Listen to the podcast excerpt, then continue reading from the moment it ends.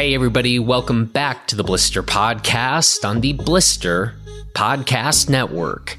I'm Jonathan Ellsworth, and you can check out all the very many things that we're doing and reviewing over at blisterreview.com. Today, we've got another excellent edition of Deep Dives with Angel Collinson, and this one definitely gets deep, but it also gets ridiculous. And so there really is something for everyone in this conversation. We catch up with Angel on her current situation, keyword upheaval. Then we dive into one of the excellent open mic pieces that we've published over this past month. This one is by Mary McIntyre, and it's a phenomenal piece. And Angel and I wanted to discuss that one a bit.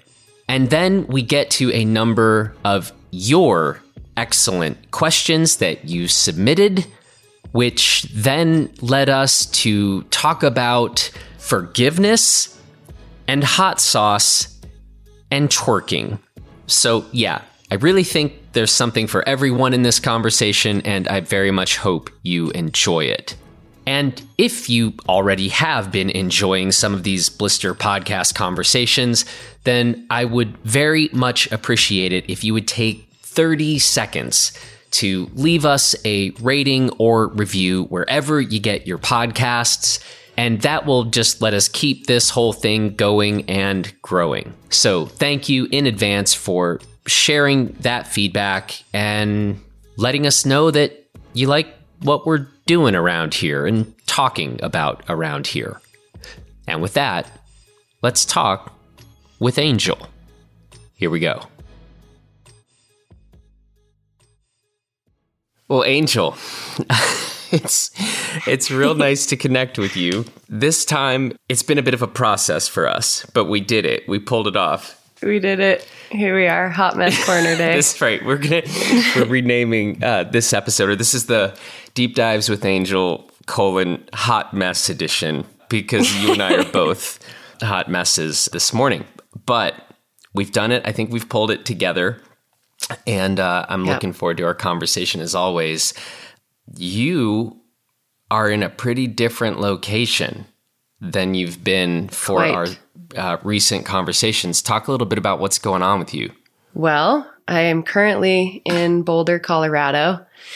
Uh, so the past month has been a whirlwind of moving off of Sea Bear and like not selling her, but just needing to enter another chapter. So kind of moving as much stuff as we could carry, traveling to Salt Lake, rallying up in Salt Lake, spending some time with the family, and then heading out to Colorado. I had a place lined up and it just fell through for kind of bad or just unfortunate circumstances. And so now I am at a friend's house, still with my stuff not together. Yeah, the turds are not in a herd yet. And it's been a month of being scattered. So here we are. Um, new chapter begins. Soft launch edition oh. 2.0. Hot, hot mess soft launch edition. yeah. Wow. Yeah, it's it's uh it's it's a lot. And I got to think too, you know, you and I were just talking about skiing again and when we put out, you know, and we tell people, "Hey, we're going to be doing another uh, episode with Angel and submit questions if you have them." How many questions still come in about skiing? And it just occurred to me that you probably are going to also now have this thing coming in where all the questions are about sailing. right, finally, like a delay. Yeah. yeah, but I'm not on the boat anymore. So you just keep the keep the people guessing. yeah. Yeah, you got to keep it fresh, you know? Say a little bit more though um, for people who maybe heard you talking about coming off the boat a bit, but I mean you you intend to be on land for the foreseeable future. Yeah. Yeah. I mean, basically, like m- they say most couples last about two years in the cruising life, which is what we did. It takes a while to figure it out. And like some of the parts are amazing and some of the parts are a beat down. Like it kind of depends on how you do it, where you do it, what your boat's like. There's a lot of variables. And my body was just like, I need land for a while. So I don't know what the foreseeable future is. It's sort of just entering into another chapter without a, a, solid end date, which feels very true and also still unsettling. I'm like, come on, I want to feel some certainty. I mean, not that I feel no certainty, but there's just, yeah, the timeline is um, not for certain, but it's got to be long enough that I can feel grounded, stable, organized, know where all my things are, like just have um yeah, have a bit of structure also for my body. Um, so that's about all I got that's relevant. But at first we were like, well, we'll go back down to Sea Bear in the winter, which we still might. But I'm also seriously considering, I think I will stay in Boulder for the winter. So this will be my first winter since I retired that I'm, yeah, not on the boat. Wow. And I think you've spoken to this a bit before, but why Boulder? We we have a bunch of really awesome friends here. And so it's this great community. They're always doing really fun activities. There's always a lot happening. And every time we visit it, it's like the, like, you know, the outdoor access is really great, but there's an airport close, mm-hmm. but it's mostly because of the community and the proximity to the outdoors. Okay. Which, you know, you can get anywhere, but our community for now is really strong here. So. And Cedar Wright's dog. And Cedar Wright's yeah. dog, yes. Which all terrain Bernie, I think, is the Instagram handle. You should go check it out because it is ridiculous. yeah. So, a lot of life changes here. Yeah.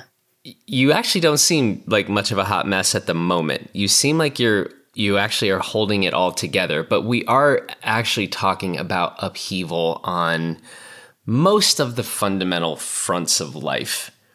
Yeah. And are you feeling that? Is that weighing on you? Do you feel like you have, because you've gone through, you know, a couple transitions now in the not too distant past? do you feel better equipped to handle this stuff or is it just like this is actually pretty hard right now? Yeah i've been struggling. Um i feel like also when i struggle i tend to post less on social media. You know like your energy expenditure gets brought down. Um it's been hard just like some personal life stuff with like some of my close family and relationships. Like there's been a lot going on there, which we all know, like relationship struggles or when people we know are going through struggles and you're a big part of their life, like it's, it enters into your sphere. Um, but so it's that, it's like not knowing where, like, you know, here I am doing another life transition and all of it has been so cool. Each chapter mm-hmm. has been so great. But yeah, when there is upheaval and it was so clear, I'm like, I need to go to land. Um, moving, there's moving is so freaking weird mm-hmm. and hard. And I feel like all of us have to do it. Um, but we don't really talk about how much it sucks often because everyone does have to do it. But it also usually often accompanies like a chapter change or another significant change. So it's like the two in concert that I think are, is what makes it hard. Um, so yeah, I just have felt, uh, I've been like, okay, I'm ready to like land and for a bit more ease or a bit more stability. Cause you know, when you're like vagabonding, but also with all of your things, there's like a cognitive load element where you're like, where's my microphone? Where's my headphones? Where's the cord? Actually, I, I needed more than two pairs of pants, but where are my other the pair of pants? Just all the little things that like uh, take a certain amount and they all add up. So I've been like ready to just be able to rest and exercise and eat healthy and you know those those things and when the when this housing situation fell through it also accompanied like a really tough um, conversations and with the landlord of just being like whoa this is not okay blah blah on both sides. It, it's yeah, been hard. So I was ready for a break and I still don't have one. I had to move all my stuff into a storage unit here in Boulder while I look again. And all of it's, you know, none of it's unmanageable. But after a while, when you're really tired, it just kind of, you're like, okay, can, can I have it figured out now? Mm-hmm. So, yeah. It's a dynamic that I'm still trying to think more clearly about on my own end. Like the everyday life where we do have structure and like we know where our pants are and where the microphone and recording where equi- are my pants? And you know where that stuff is all located. And i think i really prize that in my day-to-day life because you know we are still doing a whole lot of different things like here at blister and so mm-hmm. to have all of the minutia dialed you know i know exactly what i'm gonna have to eat at 12 15 p.m basically every day like i don't mm-hmm. think about that right mm-hmm. you know and mm-hmm. there's been a lot of you know business leaders and creative folks talk about reducing any kind of ha- need to think on some of these fundamental elements opens you up and allows you to be creative and do creative work and i really believe in that yeah and then i also can see the value and the beauty of throwing yourself into a bit of the chaos, even mm-hmm. even even just by virtue of being on the road, like in like mm-hmm. a nice spot that isn't some like incredibly difficult. Um, you know, traveling in a you know country where you don't know the language or anything like that. Like even these kinds of switch ups can really throw you off. And I don't know, I still think that is valuable in a way. There are new experiences. I'm out on the road currently, meeting amazing people, but also missing the stability, the knowns of everyday life that actually do allow me or put me in a position where I think it like I I can get sort of creative stuff done in that space. Yeah. So I don't know. I still don't have like the yeah. definitive theory or the unifying theory on all of this, but thoughts on this? Yeah, I mean, I so I so agree with you on all of that. I think they're both important, right? It's like so much of life is like duality and polarity and going balancing between opposites, you know? And when the beauty of traveling or of doing things new is it shakes you up it br- like breaks everything apart in a way and so you get to put the pieces back together in a way that could be new or and more serving of like who you are now who you want to be where you want to go. So there's so much beauty in that right? And that's kind of what i've been experiencing a lot of. Like i kind of broke everything apart let all the pieces fall and then was like okay what ones do i want to pick back up? And so you know it's like anyone that's been traveling for a really long time knows that feeling of like being really psyched to get home and to sleep in your own bed and to just kind of have the knowns taken care of. And then, you know, we also all know that feeling of like being so ingrained and stuck that you're like, how do I break this stagnancy? Like, you know, and you crave travel, you crave sort of newness. And so I just, I see it as like a wave that we're always going through. And like both are really amazing experiences. And I think we, you know, reach points where we can tell, like, oh, okay, I've had enough of this. I need to try the other flavor. And I've never been very good at like finding the middle ground. I sort of always find them between extremes. Um, so yeah, like it's been a lot of getting shaken up and it's been so cool to be like, what do I love to do with my time? Where do I want to spend? What environments? Like what daily habits? I've been writing more, like so many new pieces have come in and I get to, we also get to see like the threads of our strengths and our weaknesses kind of tie a new tapestry together and sort of weave like an entirely new picture based on the same color threads. And it's pretty cool. Well said. Well, so just a couple minutes ago, we were talking about the fact that people are still asking you all these questions and you know, a big one that comes on is like, when are you coming back to skiing? When are you going to get back on snow? I now do think we are going to have some months of like, how's the boat? and yeah, so those people yeah. will need to catch catch up again. But um, but a bit of news uh, on the whole, like, hey, Angel, do you think you'll get back to skiing? And if so, when? You have had some thoughts on this and maybe some even developments on this front. Mm hmm. Mm hmm. Yeah. Yeah. I, uh, well, like I said, I think I'm going to stay in Boulder this winter. Pretty sure. I need that amount of time on land. And so then, uh, you know, the big question is like, well, am I to ski or do I just do like hot girl summer winter edition and don't touch the sticks? you know, like wear my Ugg boots and drink like cocoa on a walk in the morning and stuff, you know? Um, cause that also sounds awesome. But I was like, you know, actually, I'm ready to ski. It sounds fun.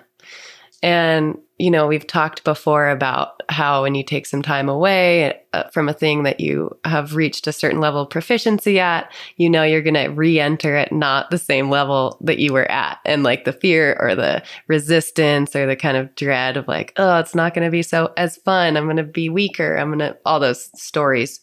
But they don't really have any hold on me now. It just sounds like a fun thing to do. And it really, yeah, it took me taking, you know, two full years completely away before I could kind of repattern my relationship to skiing being just for fun and just for me again. So that feels really cool and really exciting. Um, because last year, you know, it was the craziest winter ever. And I didn't really have any FOMO. Um, but I was like, oh, that would be fun to go ski POW at resorts. And that was the first time I thought that. So, um, yeah, I'm going to, I'm ready to ski. I'm excited about it. And also, you know, as I'm all of my life has gotten, you know, kind of blasted apart and I'm picking up the pieces of like, where do I want to live? What do I want to do for work? How am I going to make money? You know, all of these essential life building things. I was debating about a bunch of different job stuff. And then I was like, you know, ski, like I know skiing so well. And like, it's so easy for me. Like I've meant that I was thinking that, um, I think something I'm going to do is um, mentor kids or teenagers or um, like work with people with skiing because I like I, technique is easy for me to see and coach on, but also so much is like mindset and your relationship to it. It's all very personal. And it's so easy for me because I know it so well. And coming into it from this lens just feels awesome. Like getting to work with people with skiing where, but I don't have to like do something hard or you know what I mean. Um, so that's where I'm at. I, I was just like, wow, why wouldn't I go back in in a different way that feels fun for now while I'm in this place where I can ski. So I also really just love, like, I love working with kids or and especially well guys and girls but because i just can so relate to like being a teenager being in competitions like yeah been there know that um so yeah that's a pretty big deal. I mean, that's a pretty big deal. I know. I would not have guessed it. I would not have guessed that I would be interested in that, but it feels really right also because like you've I mentioned last time on the podcast, I'm like I'm going to write a book. That's mm-hmm. definitely how I want to spend some summer, some fall. I don't know how long it's going to take, probably longer than that, but you know, just on I don't know if it's going to be on the past 2 years or on more than that, but it feels like there's an important component as you're sort of reviewing your life or your career and walking away from it, like to also be involved in the thing in a different, but maybe still engaged way will help me as I'm kind of going through this review process connect a lot of the dots, if that makes sense. Like, it'll be more integrated for all of the things that I want to do in my life right now. Hmm. Mm-hmm. Now I'm really hoping that the title of the book is going to be Hot Girls Summer Winter, Winter Edition. edition. it's amazing. so keep it in mind. Don't you know? Don't rule it out. Keep it a uh, keep it as a possibility there for me. I'm just gonna leave the hot mess part out. The mess is so today, not any future. No, date. it's just just today. It's just this just this particular point in time. But uh, I don't know why. Maybe because I like skiing. But I was about to say that. Well, that sounds pretty cool. But I also think it's kind of remarkable. Like we are actually getting to see you sort all of this out like in real time. Mm-hmm. And that feels very interesting and unique.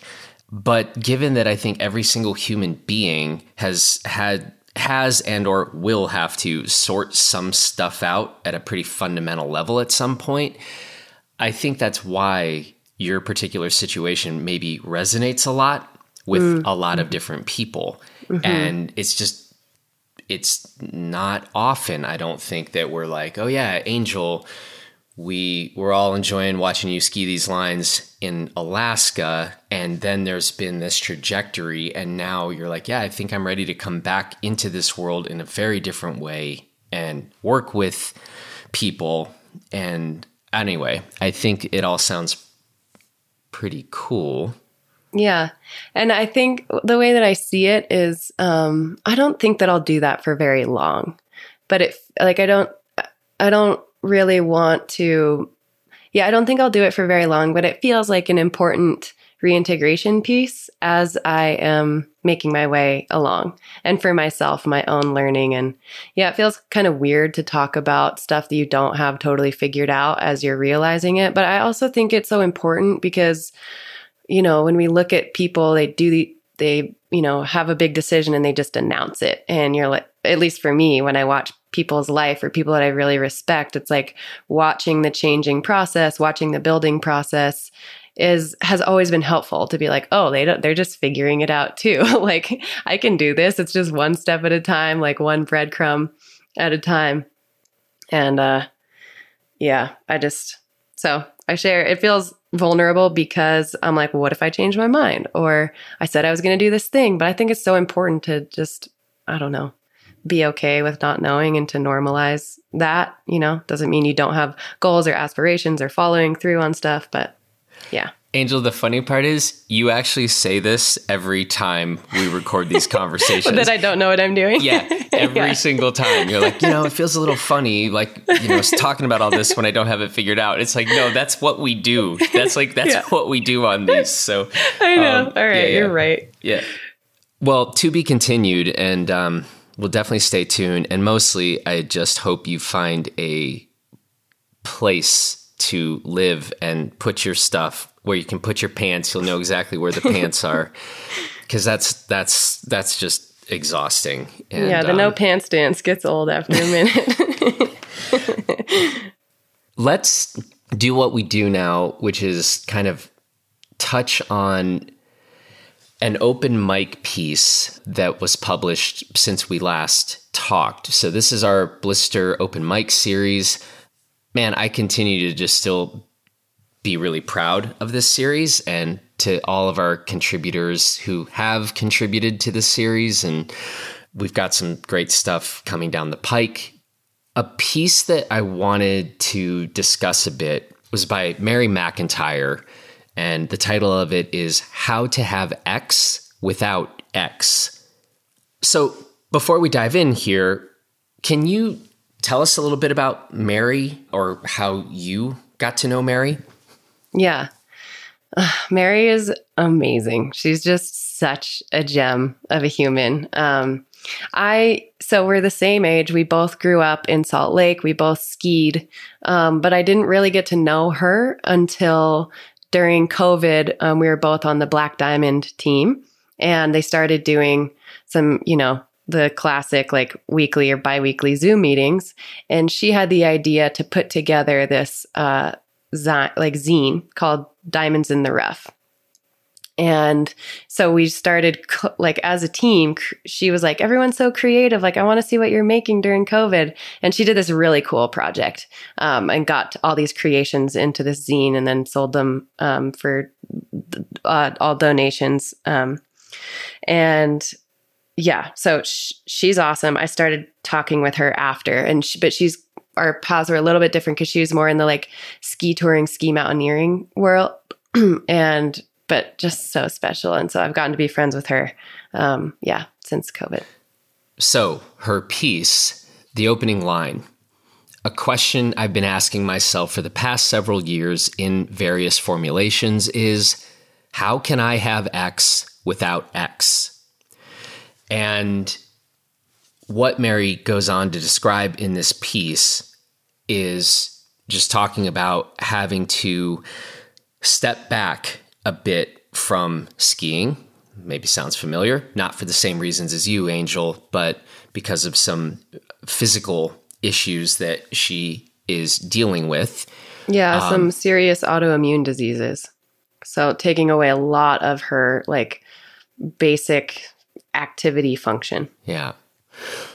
And so that's what she dives into. And one of the things that I, one of the things, not the only thing, one of the things I really appreciate about this piece is that I think there is just some really practical elements that um, for anybody struggling with a loss, with having to redefine um, a relationship to a sport or an activity, etc. A way of life. A yeah. way of life. Thank you. Mary provides some incredibly helpful steps to try to make that happen. But I'm not sure that those practical steps are what we want to talk about sort of first and foremost. That's why people should go read the piece, right? But maybe talk a bit about some of the elements of her piece that kind of stood out to you. hmm I think what she does a really amazing job of in this piece is it's like we do these sports or these activities um, for reasons that maybe go deeper than we really sit with. Like, why are these things so important to us? How do they serve us? Like, what do they mean to us? And um, she just does a really great job of kind of in this piece breaking down like wow this is this is why i ski this is what skiing does for me and so when i can't ski how do i get there without it but um she uh, she also talks about um, sort of when we lose a way of life or something that we love that is you know like skiing. It, i want to read this um, this line. She was like and because I think we can all relate to um, feeling like knowing that we're really privileged to be able to live the lives that we live, and so we don't feel like you know, it's okay to talk about when it's taken away from us. Like, you know, we feel like we're making a big deal out of it. And I just love the way she puts this. Although my life was shaped around the sport, I also felt a little ridiculous telling people how sad I was that I couldn't ski. It's just skiing, after all, just a recreational activity that I loved. My country isn't being bombed. I'm not terminally ill. I'm not paralyzed. My loved ones are safe. I have a home enough and I have a home and enough food to eat. But this loss of skiing felt like a hole had been blown open in the center of my being. Who was I without all the things I did? There was definitely pain, but there was also suffering. She kind of goes on to say how her partner was skiing during the best winter ever and she couldn't help but be bitter. And she goes, How do we cope with the loss of a way of living, of a way of being in relation with our bodies, with the world? With the loss of bodily function at a young age. When we lose our agency, how do we continue to show up in the world with open hearts rather than shutting down in resentment and anger? Why is this tearing my heart into? It's just such a poetic way that she kind of breaks these things apart, these like themes that we all relate to. And yeah, that was one of my favorite little moments. This way of being in the world this way of experiencing the world, doing things in our bodies. I mean, those are all clear elements of what trail running, mountain biking, skiing, snowboarding, these things do that for us. Whether we are as cognizant as Mary is of that, right? Able to articulate it as well as Mary did. Those are just kind of facts then there are also the elements um, that we have touched on before is that they do tend to, these activities often do tend to shape our friend groups. So now we start quickly moving in, and this is like the kind of, we're putting this in like the obvious bucket, you know, like who we're hanging out with on a day in and day out basis. These activities tend to influence deeply those those elements and, and who we're spending time with. And then I think to me, I always just come back to kind of some of the most fundamental notions of self identity. Like, mm-hmm. who am I in the world? Mm-hmm. For mm-hmm. some of us, these activities really start to define who we are. And so there's that element too. And so I do think because we've had a number of open mic pieces actually where um, it has been talking about the loss of an activity, the whether it's because of injury, um, you know, or a physical condition. And there's always that, oh, but I feel guilty because it is a privilege to be able to do these things. And it's like, okay, that's true. But with that acknowledgement, we can also acknowledge these really fundamental, elemental things that come with like being a person, literal like personhood.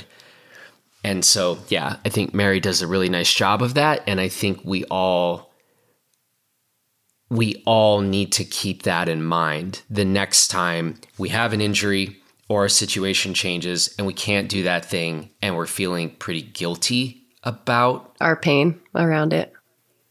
Yeah. There you go. Yeah, totally. Uh, I just, yeah, I love. There's been so many great open mics. Um, the the last thing I want to say on her piece, or maybe not last, but the next thing was, um, you know, she goes through basically two exercises that she's been going through with her therapist of, you know, how do I have X, like the things I get from skiing without X skiing, like, and par- par- parceling that apart. And then also the other game is, but really, like I want to ski, but really, what is it that I want? And so you say the next thing you go, but really, it's it's just really cool. And she, um, I think this one line in here that I think we all can relate to is when she re- went down the, you know, but really, what do I want from it? Um, she has this line. Uh, these two games showed me why losing skiing has felt like such a severe blow. I was embarrassed for having such strong feelings about skiing. It felt childish, but for me, the activity was a straight drop into my deepest why, a shortcut to feeling connected, to feeling like the truest version of me, to belonging. It was like a game of Chutes and Ladders. Drop Mary on top of a mountain with skis, and with the help of gravity and a little time, I was brought directly to my center, to the innermost part of me. I was just, yes, golf claps. so, so yeah, anyways. Mary, so thank good. you for sharing. And um, we'll include a link in the show notes of this episode. People people need to read this. Do yourselves a favor and be reading all of these pieces. And again, I um, it's amazing to me because Angel, as you know, the, the we don't assign topics like we so people just keep coming and turning things in that are surprising and great and rich and i'm i'm very grateful for this. So um Yeah, on that note i think you've got one coming up. I know. I better submit it to you soon. angel angel i don't know if it's always this way but i i think You can say it's always be. this way. no, but you're the part I wasn't going to talk about when they come in. I was going to talk about that you have been sort of working on like three different things. Yeah. And Yeah. You're, and then you kind Yeah. of one of those three starts to emerge as being like the piece for for now. I guess it's an interesting mm-hmm. style. Mm-hmm. It's Is that I don't know how other people do it. Yeah, I just like well, I like start to write. Yeah, writing is so interesting, huh? It's like you always think it's going to be easier than it is, and sometimes it is. But yeah, it's like I go to write these things, and for me, you know, it's just such a fun way to express thoughts that I'm having, ways that I'm digesting, sort of what I'm seeing in my own experience in life. And so there's usually multiple themes going on. And so I'll start to write and it'll be start being about something, but then it's like kind of going into the woods and it feels like that's not the truest thing. And then I'll start writing and it kind of leads to another topic. I'm like, well, that's its own topic. So I'll start kind of writing about that. And usually there's around three of them that I'm kind of, I'll, have like six Word documents open with like three main themes. And they sort of like congeal and I drag and drop. And um and then with the pressure of the deadline one of them is like gets birthed through the birth canal last minute for Jonathan to be like come on about a little bit earlier in the day. I mean, yes, but no. Um, well, we look forward to the we look forward to the next one, and uh, man, you certainly are like living your life in a way that you know you, you you're giving yourself a lot of uh, grist for upcoming open mic pieces. You know, it's never Yeah. like, well, I didn't really Yep. do anything this last month, so. Um, Glad, great, Nope. grateful. Keep that up. Keep up the chaos, Angel. cool whoa whoa structures on the horizon though All right, let's get to some of the questions that uh, folks submitted for this for this uh, round of deep dives with Angel. I want to go back actually to sailing and I actually love one specific word in particular in this question, but it's kind of an interesting question. Copy Simon asks Does the slowness of getting everywhere by yacht? I'm not sure you were on a yacht, but I like the idea that you just been tooling around on a yacht. Um, does the slowness of getting everywhere by yacht ever frustrate you? Hmm. No. Um, well, I mean, I shouldn't say that. When you're when you're you know, our last Atlantic crossing took 21 days. And definitely if there's light wind towards the end of being on a cramped boat with, you know, four other people and like severe kind of swell coming at not the best angle and you're just all covered in bruises from kind of getting knocked around down below, then you're like, okay, cool, I'm ready to be there. You know, what would take like a five hour flight is, you know, 21 days. Um, but I actually really like the the slow part has been probably the most medicinal part for me. Some people like, oh, it would drive me crazy, but it's really meditative when you're out there and you're just looking at the blue and you know, you encounter your restlessness and then but if you kind of sink deeper, it's so good for the psyche, I think, also to disconnect. And yeah, sometimes you're like, man, I just want to get to this next island. It's going to take us 10 hours, but it's not that far. But like, that's part of the game. And I just, I like that part. Got it. This might be my favorite question in the history of questions. Hanlon asks If you could have any sauce shoot out of your fingertips, what would it be? oh, gosh. Unbelievable question. That's, yeah, that's Hannah Len. What's up, Hannah? Um, I think that it would probably either be like a chipotle aioli or could I pick pesto? Does Is that work? pesto Is a that a sauce? sauce? I mean, there's I don't know. pesto I mean- sauce. so I Right. guess. What is it technically? mean, the- yeah. I mean, Yeah, how liquidy does it I mean, it's your fingertips. I, don't, I don't know. I don't know if it's gonna hurt if it's if it's if it's the thicker. how thick are the nozzles? yeah. So you, I would, okay, I'll, I'll probably go with either like a chipotle aioli or like a, yeah, a, a pesto if that's on the option list. Okay, I think I think they are. Well, just because I'd want ta- I want access to pesto on everything. It's the best ever. So that's what I think of. But if it were to be like I want to hit an unsuspecting passerby in the face you- as they're going Yeah, by, something thinner like Chipotle aioli that also would go good on your food would be a good like yeah, I guess win. where the question is: Are you looking at this more as a weapon or more as like instant Right. condiment access? Right, right, yeah. I mean that That is, the, question, right? Um, Chipotle would do both, but if I had to go for the food option, pesto would be the you're one. putting pesto on a lot of stuff. Well, I love it. I just I got really into it. Well, it was funny she asked this because you know I wrote that open mic on Yeah. cooking. I've traveled so much in my life; it's been hard for me to get into cooking. And one of the hacks that I got into on the boat was making. I got really into sauces because I could buy all the fresh herbs or stuff before and then keep them, and then whether it's like a mango salsa or whatever, you can just spice up rice, fish, and beans with like a variety of different sauces. And it's thebomb.com. It's like the best variety adder, you know, where you're still feeling like you're eating classy. So I got really into sauces. I got really into making this homemade pesto where you don't even need basil and it's super easy and it goes on lots of things and it's the best. Okay. I'm just a massive fan of Cholula. Oh, see, I'm not a hot sauce gal. Don't tell anyone, don't love Wait, can you like not handle spice or you just don't? No, I can handle spice. I just don't love the flavor of hot sauces. Well, there's not just Yeah. one, I know. I've tried lots of but them. But you want know, there's, like, chipotle aioli. It's got a little spice, but it's not a hot sauce. Wow. You know? All right. Well, it's more hot sauce in the world for me, so I'm not going to be mad about this. Okay. Doesn't like hot sauce. Might be the worst Yeah. thing about you I've ever heard. You're not the first Yeah. person to tell me that. We've sort of talked about this in previous conversations, but maybe not quite this specifically. So, this question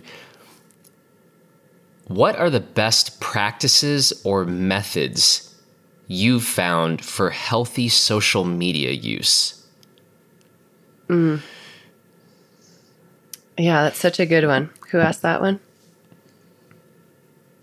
That was Frozen Chicabra. Yes. I think that's our friend Ryan McDermott who has McDermott shapes and made surfboards for me and Pete. And he came and not only handed off the surfboard straight onto Sea Bear before we left for the Atlantic crossing, but then came to visit us and surfed with us on our maiden voyage. I think that's his handle.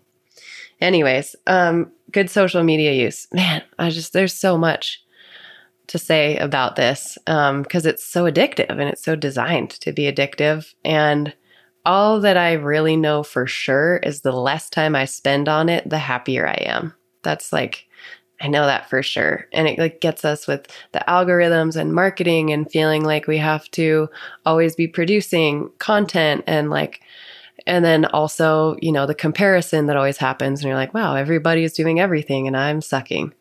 And uh I just I think regular deet like regular complete sign off, don't engage is like the best thing I've found to sort of decouple, reset the relationship and just be more present in my life. And then it's a slippery slope. Once I come back in, I'll, I'll start checking it all the time. My other favorite practice is I just log out of the stuff. And because what'll happen is I'll just unconsciously open it back up. And I'm like, I don't want to be on here. But 10 minutes later, I've been doom scrolling. So if I log out, then when I open it up and I have to like log in, it's enough of a check to be like, actually, I don't want to be on here.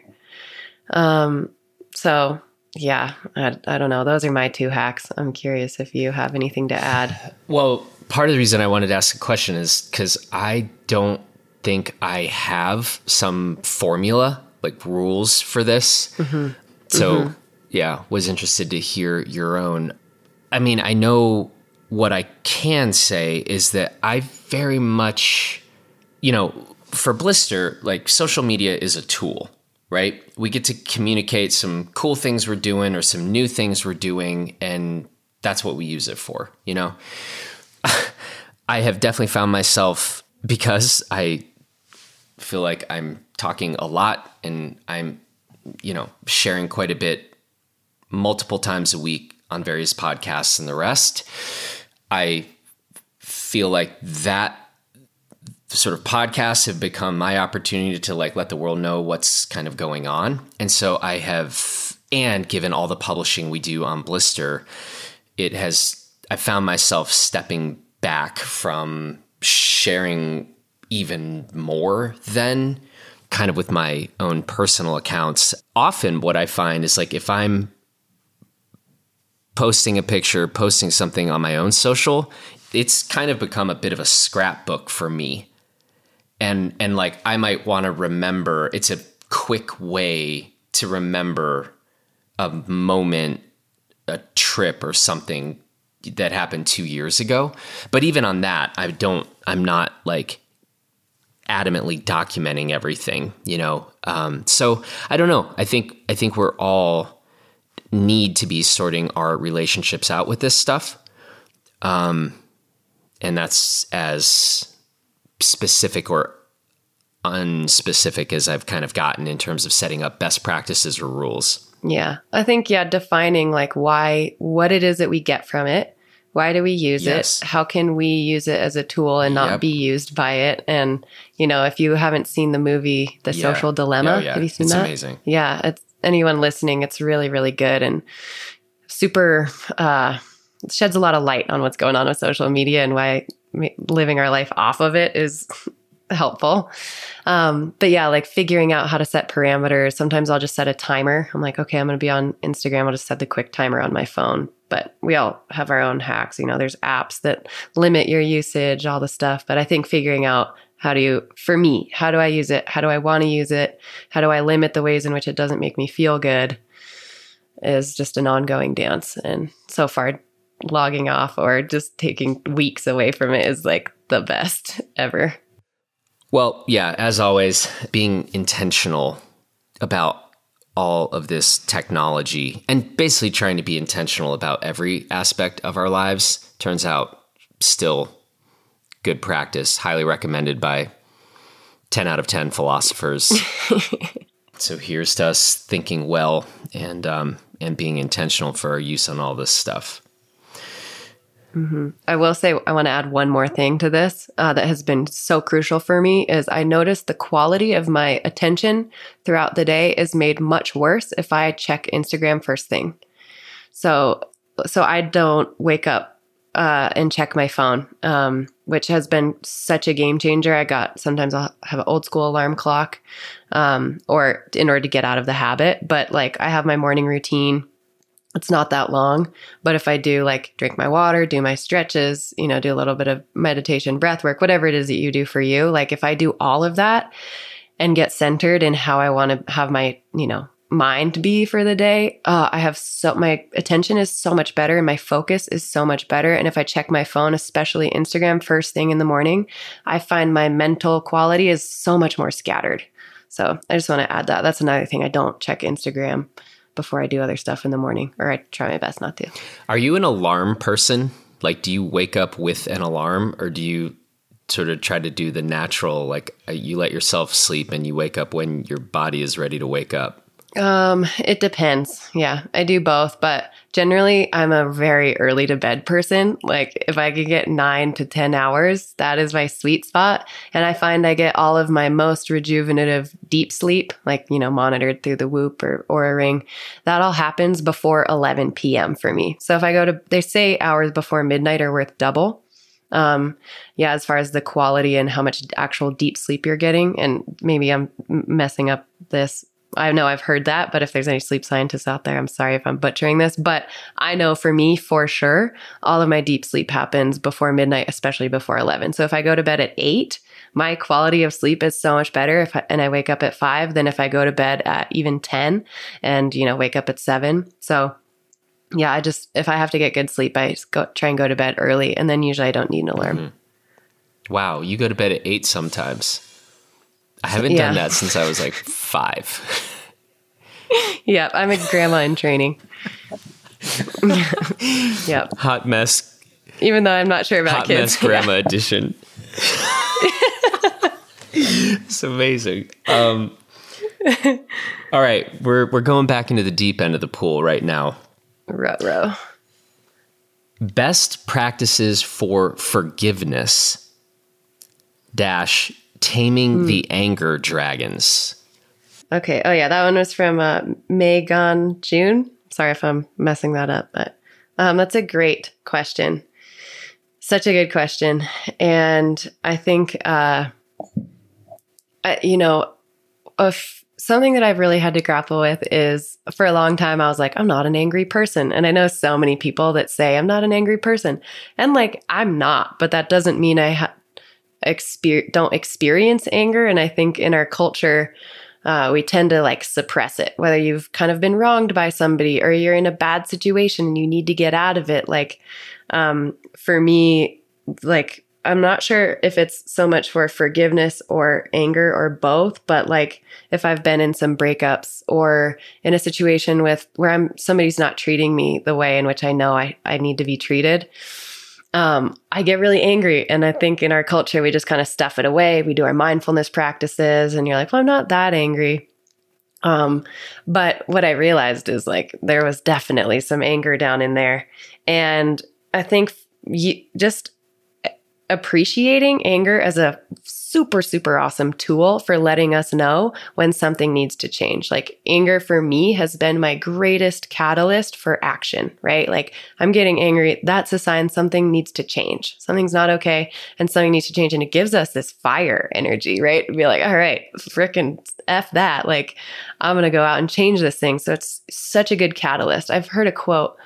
I, I think it's a Brene Brown quote. Um, anger is uh, like it's a great something like a, a, very great ally but a crippling companion. Like if it's always by your side it starts to eat away at you. Um, so for forgiveness there's actually so i'm really hard on myself and a lot of people that i know are also really hard on themselves.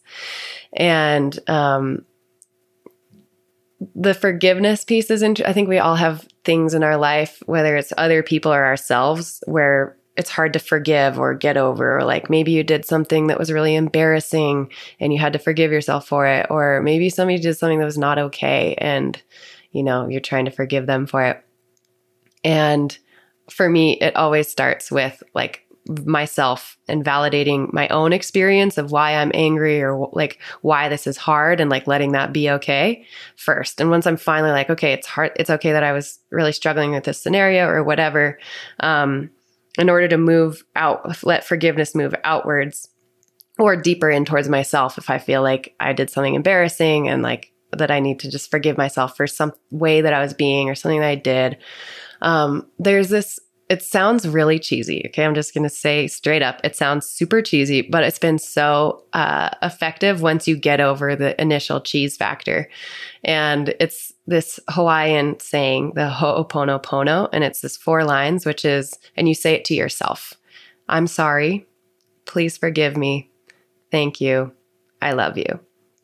The first time my teacher told me that, I was like, that I'm not going to be saying that. But um, she was like, just try it next time you're in a really crunchy moment with yourself or with someone else, you say it to yourself because healing always starts with you. So I was in this really tough moment. I was like, whatever, I got nothing to lose. I'm going to give it a shot. And it was amazing the way that it changed, softened, catalyzed my own inner dialogue. It's like you say it a couple times, and almost every client that I've ever worked with, when I give this tool to them, once they try it, they're like, I just broke out in tears. like there's something about it. So um, it's also just a helpful mantra of like coming back into better relationship with yourself. So even though it sounds cheesy, I really believe in reaffirming the relationship that we want to have with ourselves, the relationship that we can have with ourselves by using I'm I've always been so big at like sayings or mantras like I got this or it's going to be okay or whatever. And so this is just one that has helped me the most for my own critic and my own anger. Um, so, yeah, that was a long winded answer, but did that make sense? Yeah, it did. I keep looking at the specific question, and you took it in the direction of sort of self forgiveness. Mm-hmm. And I am also just thinking through. I mean, this is again, I said we're sort of diving into the deep end of the pool here, but if we're in a situation where we need to forgive someone else mm-hmm. and the whole i think i i need to get clear on this but there's the concept of forgiveness which sounds amazing but there's the concept of sort of justice mm-hmm. and i might just be fuzzy on these things but the two seem not to go together perfectly, right? Mm-hmm, mm-hmm. And so it's one thing, eh, we've all wronged other people. We've mm-hmm, all done mm-hmm. dumb stuff, you know, um, unkind stuff. And we are then in the position of needing to go ask for forgiveness. Mm-hmm. But in the event where, say, you have been wronged, mm-hmm. it's, I actually think it's maybe kind of straightforward. If that person is then comes to you and is like, I'm really sorry, I did this, things will be different. I acknowledge what I've done. That feels like maybe the easier form of forgiveness. Mm-hmm. Mm-hmm. What about forgiveness when there hasn't really been that acknowledgment? Mm-hmm. Yeah, I mean, I think, and she referenced here that taming the anger dragons. Yeah. And I think uh, what's so important initially is to let the anger be okay. Like, I think we make anger wrong a lot and then we stuff it away. And then that makes moving through the whole process hard because the anger is trying to tell us something. And so for me, it's like, you know, I'm thinking of a particular breakup where I was so mad about how everything went down and I really had to move through a lot of this, a lot of anger in order to get to forgiveness. And it was like, there was a lot of anger that I didn't, I wasn't letting happen. And as soon as I was just like, I'm freaking mad about this. I'm super mad about this. That's so not okay. And just like existing in that state for a while, it's really uncomfortable. But then when I was like, all right, well, you know, what's this anger trying to teach me? I learned so much about how I was, what I wasn't going to allow in the future, like how I was going to what I wasn't going to tolerate being treated or you know for myself in the future. And there was so much information there. And once i like let it be okay you know there's all these different ways that people talk about expressing it like through sound or movement you know like kind of somatic release. Um, but for me like just letting it be there maybe talking it out with people or whatever was was key because yeah i don't think we always get the apology or the closure and that's when it's tough when you're like hoping that the, ends can be tied up or that someone might take responsibility and then they don't and ultimately like it's not up to them to uh, like you don't need someone else in order to reach closure by yourself. And it can be a really long time. And it may be a situation where you're so wrong that you can never forgive the other person. And I think it's okay to, for that to be okay. Um, I have heard this saying, it's something like, uh, resentment is like taking on someone else's poison and swallowing it for them or something like and you're taking someone else's load and internalizing the poison. And like what forgiveness offers is a way to let go of whatever resentment or bitterness or poison that we're carrying and be like this is not mine to carry anymore. So i think forgiveness can look a lot of different ways and it doesn't always have to happen. That's okay too i think. This is all my own personal perspective obviously but yeah it's tough. It's tough to not get closure when from someone else if they're yeah on the forgiveness front if that's what's happening but that's a pretty important note you make about maybe there is a situation where sort of forgiveness isn't warranted because there hasn't been an acknowledgement, there hasn't been a, a, an acknowledgement of what was done, or an acknowledgement that like that was bad, I'm going to do better going forward, but to then still find a way to get over that anger. Because if you don't do that, then in a right. way it's like that person or situation is sort of winning and dominating yeah. in ways that just simply will not cannot be helpful or healthy. Yeah. And i i do think i do think you can reach closure without the other person you know without needing anything from the other person. Because reaching closure as much as we don't necessarily talk about it in this way, it's a very personal process. It's really up to us to find the closure. And it's not always dished out on the platter that we want it from, but we can always get there because we're independent, sovereign beings that, you know, can can find ways to reach these places on our own. I, I strongly feel that way, anyways.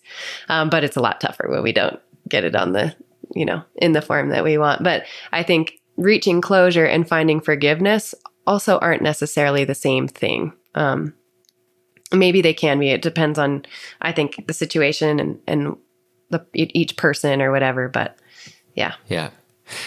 By the way, let's stay on that for just a second because I have ended up in conversations with a number of friends, and this is specifically in talking about relationships or mm-hmm. when relationships have ended and there's a lot of hurt or a lot of anger or both.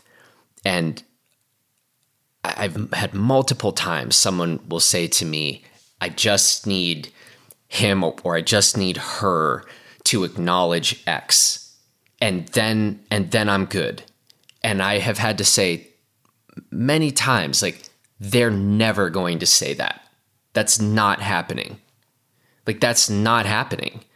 So if you're if you're like on this um, trajectory of I just need this one thing to have to be said to me or to be acknowledged, and then I'm good. Well, and if it's like, yeah, but that's actually literally never happening. So then you're just going to go through the rest of your life in with this anger or with this hurt, with no closure and I think that's a maybe good example of a time when like we need to have a different route. Yeah. Out of that. Yeah. I mean, this, I learned a really cool tool from my mentor, um, Kim Dawson, who I've talked about before on this podcast. Um, she has this really great tool because basically, when we need something from somebody else, almost always there's something that we are not allowing ourselves or we're not allowing ourselves to be a certain way like pretty much always. Because when you need something from a, another person especially when you know they're not going to be able to give it to you that's actually a codependent dynamic.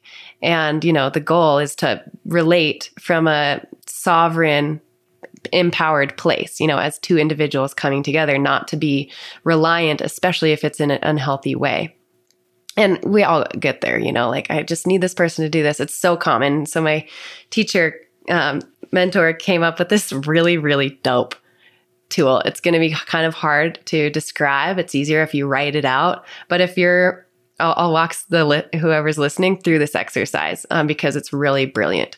So, so you, first you write down, I need you to blank or you can't or you aren't blank. I need you to blank. Uh, so write that, whatever that is, down. And then the next last part is so that I can blank, right? And um, then the next part of the exercise is you cross out you aren't, and you just write, you replace it with I can. So it might be like, you aren't apologizing to me or something. I need you to meet me in the middle so that, you know, I need you to meet me in the middle somewhere so that I can move on from the relationship or, you know, find forgiveness or let this go. And so it's a little bit tricky if I, if I'm not working with somebody to do it, but you go, you cross out, I can't, or you're not. Um, Sorry, I'm getting lost in the weeds here because I, I would actually need to write it out. But it's basically like this exercise. You you cross out you aren't and you write I can. You cross out I need you to and you write I can and you write like so you cross out so that I can and you, you write in um, I can just blank. And it's really simple, but basically the tenant is a lot of times we think we need the other person to do something for us but a lot of times like we can find us a way to do that for ourselves uh, in a very basic way. Like i can just be more there for myself or i can I can meet myself in the middle or like I don't know it's sorry for the lack of great example. It's much easier to do it in person and to find what it is that you need and what it is that you're allowing. But basically we can almost always like validate our own experience or let ourselves do the thing or just so that I can walk away. It's like I can just walk away or whatever. Um so yeah, apologies for the not so clear, but that's the basic idea. And it's a really powerful little prompt of like, what do I actually need from this person? And what if I actually just did that for myself? Totally. And I mean, absolutely crucial that we understand the power that we each have internally to affect our mood, our emotions, our ability to move forward. And we better be real careful if we give that power to someone else because then they are almost lording that over us. Mm-hmm. And again, many, many of the longest standing philosophical traditions are adamant on this point that our own happiness, uh, our own ability to be angry or not be angry that we that power resides in us mm-hmm. and um, mm-hmm. i do think there probably is a lot of unhappiness in the world that is due to giving that power to someone else another entity another person etc and that if ultimately we're around trying to maximize joy um, you know, have a fulfilling existence, uh, then we better be real careful or and not make category mistakes about well i would be happy i would be content i would be fulfilled if only this person yeah. would do x y or z. So yeah. Yeah. huge huge stuff to get clear on. Yeah. Yeah. And it always starts with like okay what do i need separate from this person. Like this person is not a part of the picture. What do I need in this moment? What do I need for myself? What do I need for my life? If I decouple like, you know, these strings. and starting there is like always a place finding your way back into sovereignty back into independence back into power um yeah very important stuff. The thing the two like a lot of times it's like i need you know i need you to take responsibility for your part in the relationship. And it's like when you write in i can take responsibility for my part in the relationship or i can own my part. It's like that's all you can do. You can do that and then you can just move on. You know, it's um anyways, I'm rambling now, so we can we, we can keep it going. Sorry. We're moving out of the very deep end of the pool to the slightly shallower end of the pool. The kiddie but this pool. is a good. This is we're not we're not quite kiddie pool. We, we might end up in the kiddie pool because I we still have a couple questions coming here, but. This is actually an interesting one. I don't think we've talked much about this. Please share your exercise routine. Hmm. well, uh, let me clarify. We are not talking to my brother. My exercise routine includes lifting donuts to my mouth and no. Um, in in reality, I don't have one. Um, I also didn't have a regular one when I was skiing. Um, it's I I think you know I grew up racing and I raced really competitively until I was 19 and it was like you know 4 days a week lifting weights you know 6 to 7 days a week working out and I got so burnt out that I was like no thank you I'm not touching a weight for a really long time and now and so I've found fitness through fun activities like biking or climbing. I really love the way yoga makes me feel, but I have to go to a class. I also like Pilates, but I have to like, I love group activities. But for me currently, um, it's been like whether it's diving or kind of, you know, free diving or surfing, it's been through these activities that I get my exercise. And, but I also can tell it sounds funny because I'm not old, but as I'm getting older, my base level of fitness is going down. I'm like, crap, it's actually happening to happening to me now too. And it's it's tough on the boat to like work out your legs and it's not always easy to go to shore and run. So basically it's part and parcel, but my most favorite favorite way to exercise is dancing and twerking. Those are like if I'm by myself, I can put my headphones on and like get a pretty good cardio, like get my legs, get my booty. And um, yeah, I took twerk classes for a long time. And that was actually how I rehabbed my knee. I, I went in, I did, I did all of the, I did all of the like stuff by the book for my first surgery and just struggled uh, with the rehab. It was an uphill battle. It was really hard to get my quad back. And the second time, I was like, I'm going to do it my way. I'm going to keep it fun. And I like, I, was I telling you this before I went into my no, I went I've into my physical therapist and she's like, "Wow, you're doing like you are this is just so different. What have you been doing?" I'm like, "I've been dancing."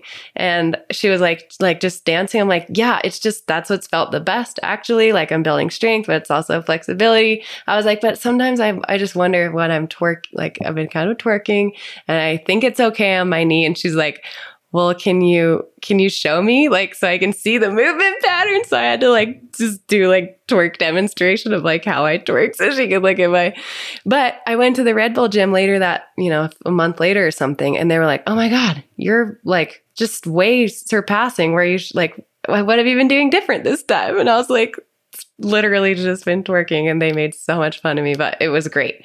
So i think for me it's finding exercise that I want to do that is fun. And that's how I also did it in my career. And there's no, um, there's no replacement, I think, for weightlifting as far as strength building, especially for women in skiing. Like, that's definitely when I ski the best, as if I am in the gym sometimes.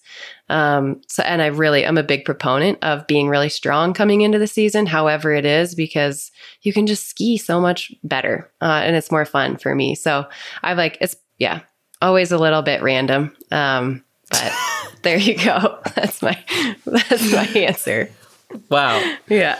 Wow. Yeah. Did not see that coming. Yeah. Also, that felt like a complete like lie. That felt like a disclaimer you had to sort of say when you're like, look, no, I, I definitely think you need to get into the weight room for ski season. when what you really want to say is you just need to just take, take a bunch a twerk of twerk classes. Yeah, twerk Yeah. class and just twerk twerk your brains out, and you're probably gonna ski ski great. Yeah. Uh, amazing, Yeah. amazing. You took twerk classes. Yeah. Oh yeah. You didn't just like watch a video or two. You like you're like I'm gonna learn the fine art. Yeah. Yeah. These were like in person classes, online classes. Uh, some of them were in person, but some of them were over like Zoom. Okay. But it was like group. Yeah. It was. Yeah. yeah. But group online group twerking classes. Okay. Yeah. I never know. I never know where this is going. Well, look, you know, you knew this was coming, but you also did bring up your brother. Yeah. Actually, so this question came in. Did you sell your home that you and John had at the mouth of Little Cottonwood? Um, no, we did not. My my parents moved into there because my parents were living, yeah, up the canyon. Not not because they're rich and they have a home, but they were living in a caretaker's apartment, and that was part of their job was renting and managing one of the chalets up there for the past like ten years. And now they've moved into where John, the house that we built at the mouth of the canyon. Okay. Now we are giving your brother the last the last word, uh, the final question. This is from John. First time he's written in, I, know. think, for us. And this is what he came with. He's You probably going to be embarrassed that we're actually choosing this one. Well, you know, John, Thanks for chiming in. we you know we had him at a blister summit and he said all kinds of smart things and then he then he did this um, so I, I blame him did you make any poopies over the side of sea bear turds for the tunas dookies for the dolph thanks john thanks for that hard-hitting thanks for that hard-hitting question What a classic little bro coming in there. yeah Yeah, well, poop talk never gets old between siblings, apparently. Um, no, not over the side. Although, We- not over the side. Although there's this the famed aqua dump. Apparently, if you like dive beneath the surface and you're swimming, it's like there's a nice sort of exit Oh, no. effect, oh, which Pete is always trying to get me to do. I'm like, I'm, I'm all right. I don't need to. you're good Yeah, I'm good. So the answer, John, is unfortunately no. Although some people do mount toilet seats on the bowsprit and just take their morning dump with a coffee up on the bow. It's like, yeah. wow You the just see these grand- people like butt ass naked on the front of the boat taking a dump, and you're like, cool. Hats off to you, sir. good morning Good morning. Um, wow. As I said, I think we're gonna. I think we're gonna end with that. So we've we've, man, we literally managed to talk about forgiveness and twerking, and and then and then your brother brought us home. Yeah. yeah. Yeah. So I, I think our work here is done. Tour de force. What a journey, as always. Thanks, Angel. And let's see. This will go up Monday. We're recording this on Saturday morning. This will go up Monday, and then allegedly, we'll be publishing your next open mic piece on Tuesday. Yes, we will. No Indeed. pressure. Indeed, we will. Yeah, okay. Um, that sounds like a good plan. Listen, I know you have a lot going on, so I really appreciate you know you taking the time and for us to do our thing. And but I hope it was a nice little break from some of the less fun things you've been dealing with lately. Yeah. Yeah, this is a great, lighthearted, for the most part, lighthearted convo. I always love chatting with you. deep and or lighthearted. So we, Yeah. uh, yeah. Thank you, Angel. Yeah. So this goes Monday, open mic Tuesday, maybe maybe Wednesday. We'll see. You got a lot going on. We're we we will all exercise forgiveness. A lot of forgiveness this week for you. Yeah. Thanks everybody for tuning in, and uh, Angel will will do it again soon. Thanks. Bye. Well, that's it for this edition of Deep Dives with Angel. As always, thanks, Angel, for the great conversation. Thanks to Taylor Ahern for producing this episode. And thanks to all of you for listening and for all of your great questions. All right, everybody, take good care of yourself and everybody else. and we will talk to you again real soon.